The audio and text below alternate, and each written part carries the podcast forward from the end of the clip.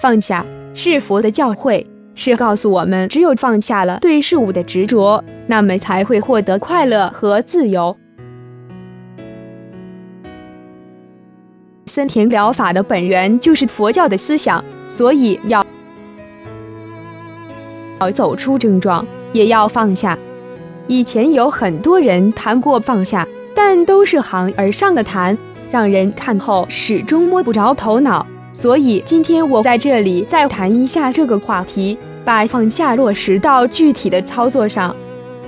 在这里，我们首先要探讨的一个问题。就是为什么强迫症状总是一直那么顽固的纠缠着我们不放呢？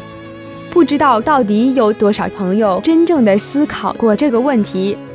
而在这里，我想告诉大家的是，其实并不强迫的症状顽固的抓住我们不放，而是我们自己顽固的抓住症状不放。为什么？就如我前文所述，因为症状最初根本就不是什么症状。而是我们人的一些偶然的思绪而已。虽然这些思绪可可能有些奇怪、肮脏、可怕和令人担忧的，但它却和我们快乐的、高尚的思绪一样，都是非常正常的事情，是每个人都有的。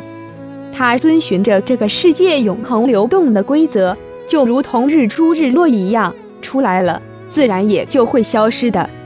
但是我们的强迫朋友。在面对这些思绪的时候，不是顺其他们自然的规律，而是地把其他事情丢下了，全心全意的来关注这些原本正常和自然就会消失的思绪，并且还主动的控制和抵抗这些思绪，想把它们永远的消除在自己的脑海里。但这些思绪原本就是正常而自然的，又怎么可能消除得了？这就好像一个人在那里努力使自己不呼吸就能活下去一样，结果只有痛苦无比。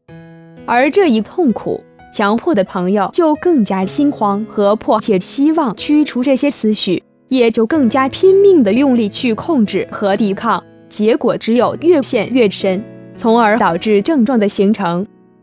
所以，其实症状的本质就是大家违反了自然的规律导致的。具体说，就是你在脑海里主动与正常的思绪对抗导致的，因此我才会说不是症状抓住你不放，而是你在抓住症状不放，就是你自己把症状给制造出来的。而明白了这些，我们才能知道到底怎么做才是放下。其实真的很简单，顺其自然就是放下。具体的做法就是当症状再出现的时候。请你不要再去与它对抗了，因为它本来就是正常的，本来就是会消失的，不去管它就行了，自己该干什么干什么去，那么你也就放下了。